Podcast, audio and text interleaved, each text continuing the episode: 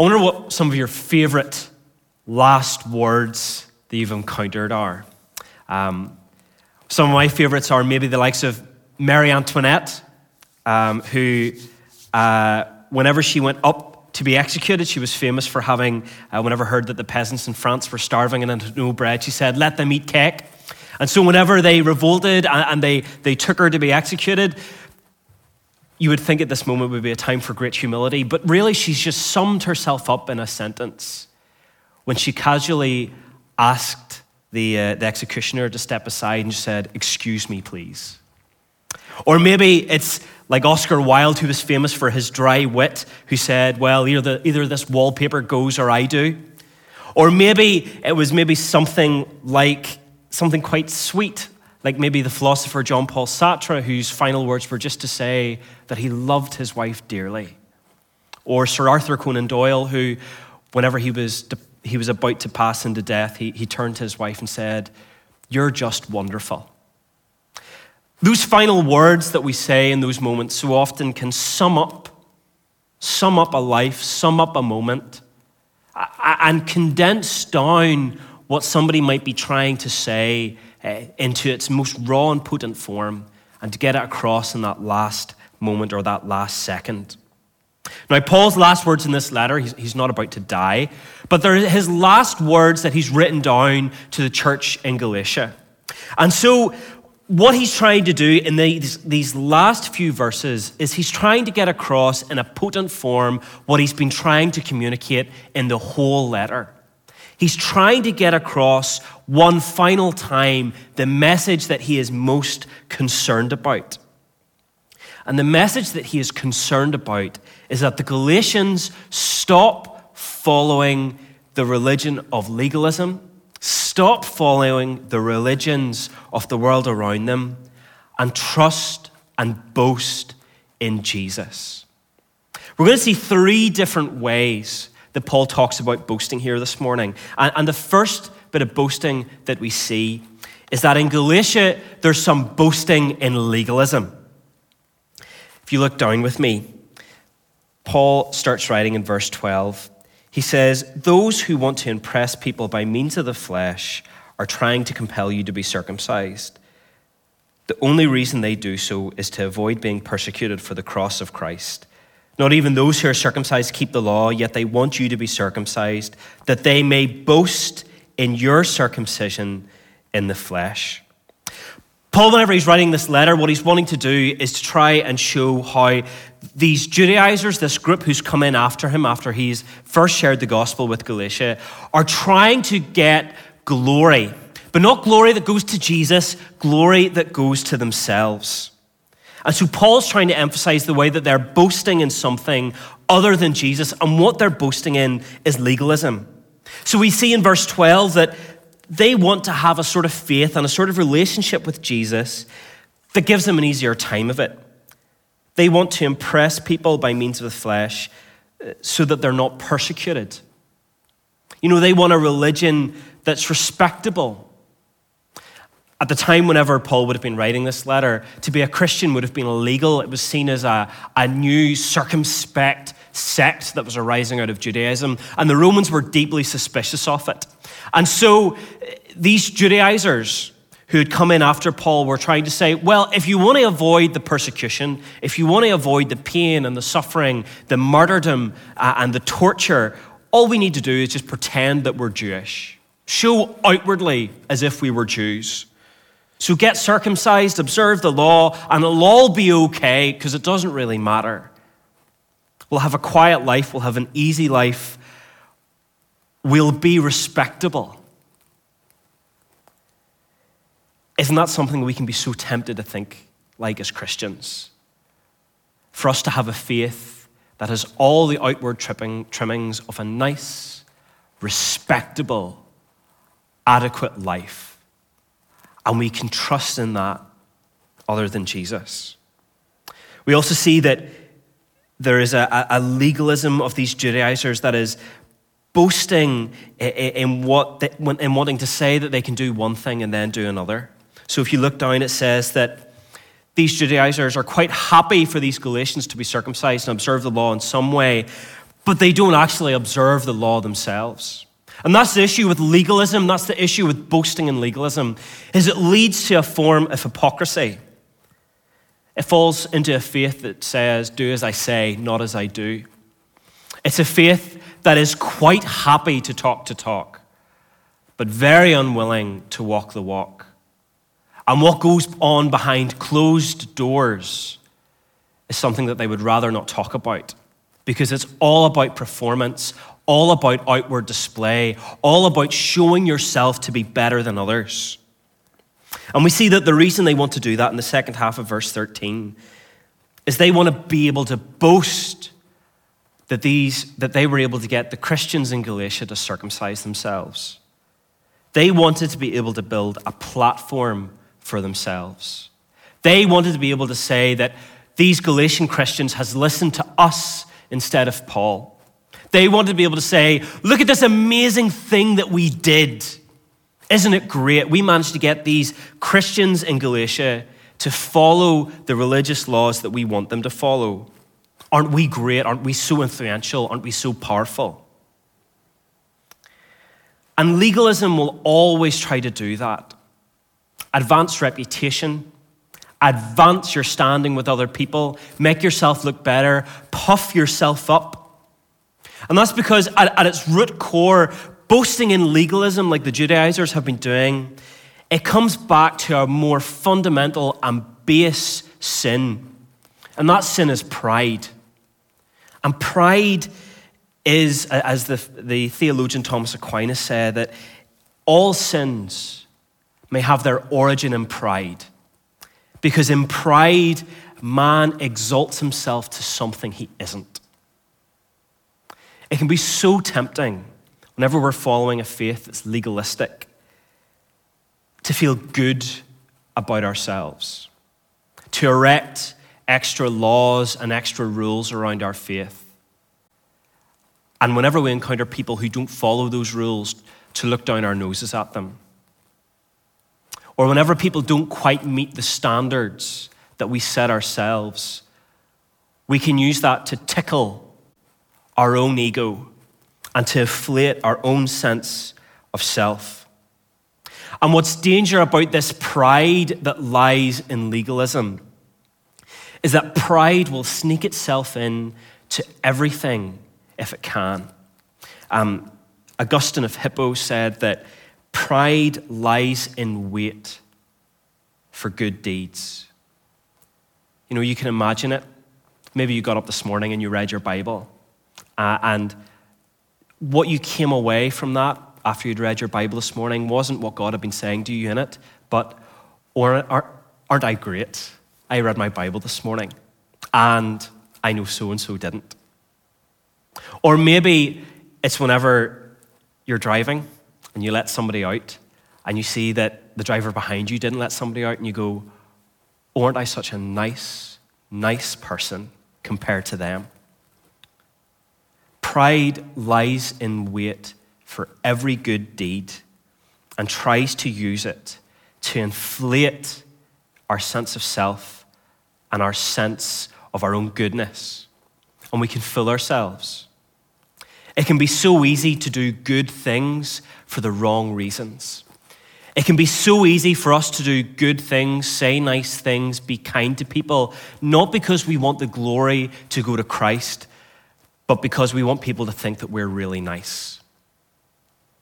And that is a grave, grave danger, because the glory that we are concerned about is not the glory of ourselves being nice, upright, respectable people, but the glory we are concerned about is the glory of a Savior who is better than we could ever imagine, who is perfect in every way that we feel, and who has given us every spiritual blessing and every good deed that we could imagine whenever we were weak and sinful and dead in our trespasses and sins. What boasting in legalism tries to do is say, if you follow the rules and follow the laws, you've got confidence and reason to boast. You can be proud of yourself. And that will always arrive at a, at a place where it makes somebody proud, it makes somebody self, self-righteous and arrogant. But also what's most dangerous is it blinds us to what's going on in our own hearts. And that's what's happened with these Judaizers in, in Galatia. They have been trying to do something they thought was good, but it's become all about them rather than about God. They're boasting in how well they can observe the laws. They're boasting in legalism. But there's another kind of boasting that goes on here, and that's boasting in quote-unquote freedom. Now, what I find interesting here is that this is maybe a form of boasting that we're more susceptible to in our culture. If you look down with me at verse fifteen, Paul says that circumcision doesn't count for something. But he, he's almost catching where the Galatians could go to when he says, but uncircumcision doesn't count for anything either. If you look down, he says that neither circumcision nor uncircumcision means anything. What counts is the new creation. What, what Paul's doing there is he's trying to, trying to preempt where the Galatians might go. Because the Galatians might hear, well, you know, you don't want to be legalistic. You don't want to follow these laws. You don't want to go back to Judaism. You know, it's a bad thing to follow these old forms of religion that were part of the old dispensation of our faith. Rather, what you want to do is try and come away from that. And, and what we can so often do is we can, we can fall off, uh, get up, as Martin Luther said, and I think this is a great illustration, he says that, you know, the gospel's a lot like a drunk man getting on a horse. He gets on one side and falls off the other. And so often we can be like that, and Paul was afraid the Galatians would be similar to that, where they would get up from their legalism, get up from following Judaism, but then fall off on the other side of trying to boast in how great they were at being Gentiles, boasting about how they had nothing to do with Judaism, boasting about how they were free from the law and free from all this. Boasting that they weren't like those Judaizers. Boasting that they were free.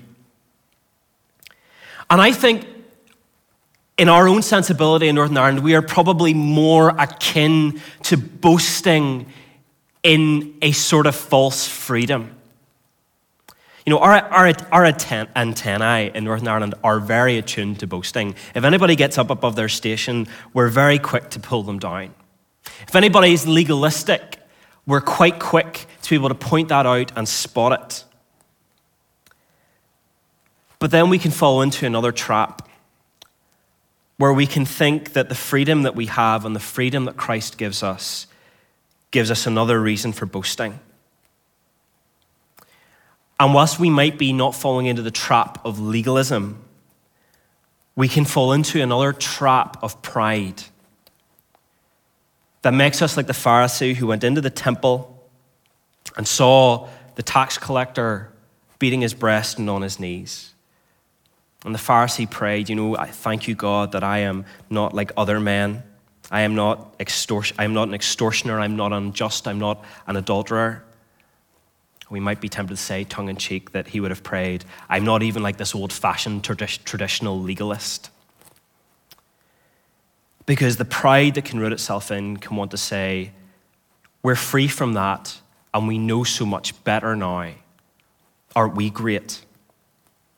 And pride can tickle our fancy in all sorts of ways by causing us to boast in legalism, yes, but also causing us to boast in our licentiousness. We might boast in how relevant we feel we are to the culture. Maybe boast in how different we feel we are from other Christians. We might even boast how independent and free-thinking we are compared to other people. And we might think that what gives us cause for freedom and what gives us, gives us cause for boasting is that we know something and know better than Christians who have went before us, who might be trying to give us advice and instruction. There's a political theorist, Patrick Deneen, who, who lectures at, at Notre Dame over in America. And he said, he said this about freedom. He said, to be free is to be free from the enslavement of one's own basest desires, but it can never be fulfilled. And the pursuit only fosters ceaseless craving and discontent. We can think that we can boast in a great deal of freedom, think that we can boast by becoming freer, boast by thinking that we know better and we are somehow above of what we see a lot of other Christians doing.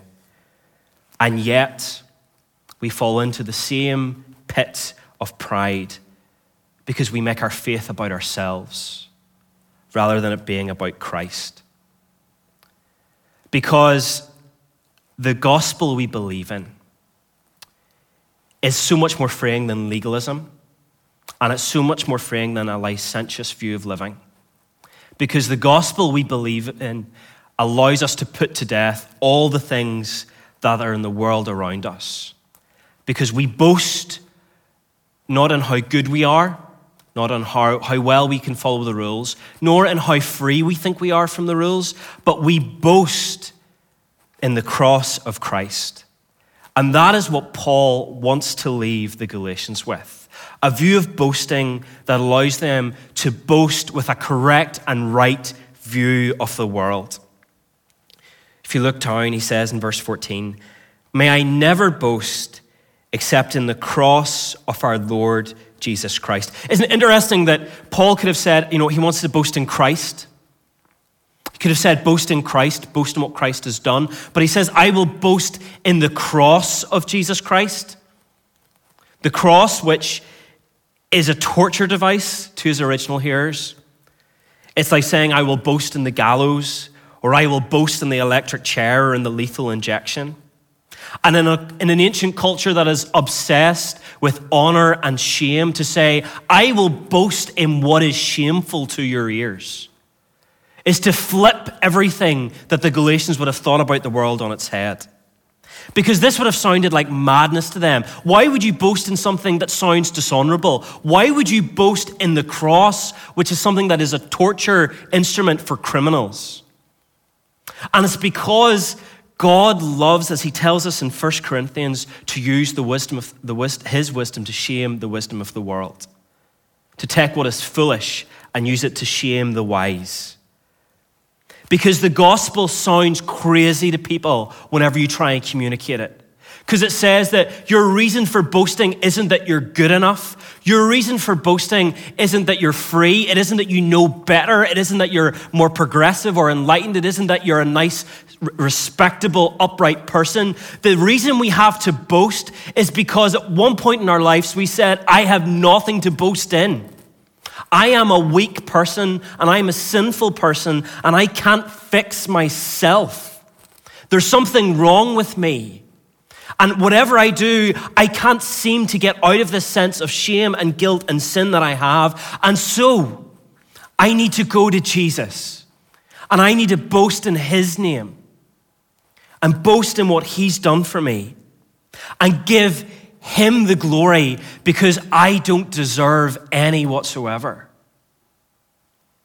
What kind of boasting is this? Boasting that looks at yourself and says, I am completely unworthy.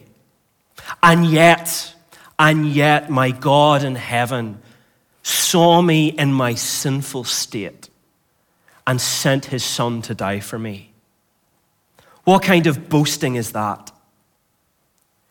Boasting that is turned on its head, because none of the glory goes to us if we have this right view of the gospel. But the glory all goes to God, and the glory all goes to Christ, because we see that it's madness to boast in anything else. If we want to boast in how, how well off we're doing, we've seen this past year how quickly our finances can be stripped away. Or if we want to boast in how well our kids are doing at school, or in how well our family's doing, we know that that is something that can be slipped from our hands. But to boast in the cross of Christ is to realize that all of these things pale in comparison to the glory that we give to God for saving people like us, even when we didn't deserve it. The gospel is the only thing that truly makes us free enough in this world and allows us to see that God alone is the one who gets the glory. There's a really wonderful poem by G K Chesterton, um, where he, he talks about becoming a Christian. And he ends it with this line, and I think it sums up the Christian life so well. He says, "All these things are as dust to me, because my name is Lazarus, and I live." If we are Christians, we have been brought from spiritual death into life. We have, we have encountered a spiritual resurrection. How do you think Lazarus lived his life after Christ brought him back from the dead? I'm sure his life was not concerned with trinkets, nor power, nor influence, but it was concerned with praising and proclaiming the name of the Jesus who raised him. And if we have been raised spiritually from the dead, why would we concern ourselves with anything of this world other than to proclaim and to rejoice and to wonder at the Jesus who has raised us spiritually and will on that final day raise us physically as well? This is the gospel that Paul wants the Galatians to see. He wants them to see that following the right rules and the laws won't give them the freedom they need. Boasting in how free they might have been as Gentiles won't give them what they need. Because what they need is Jesus. And what they need is to be raised in his name. And that's why he ends with this wonderful, wonderful benediction. The grace of our Lord Jesus Christ be with you. Be with you. And may it be with you as well. Let's pray. Father, we thank you that you have shown us such a wonderful grace in Jesus and that you have raised us spiritually from the dead. Would we rejoice in this wonderful hope and wonderful truth, because in some ways we are all like Lazarus, and in Christ we live. Amen.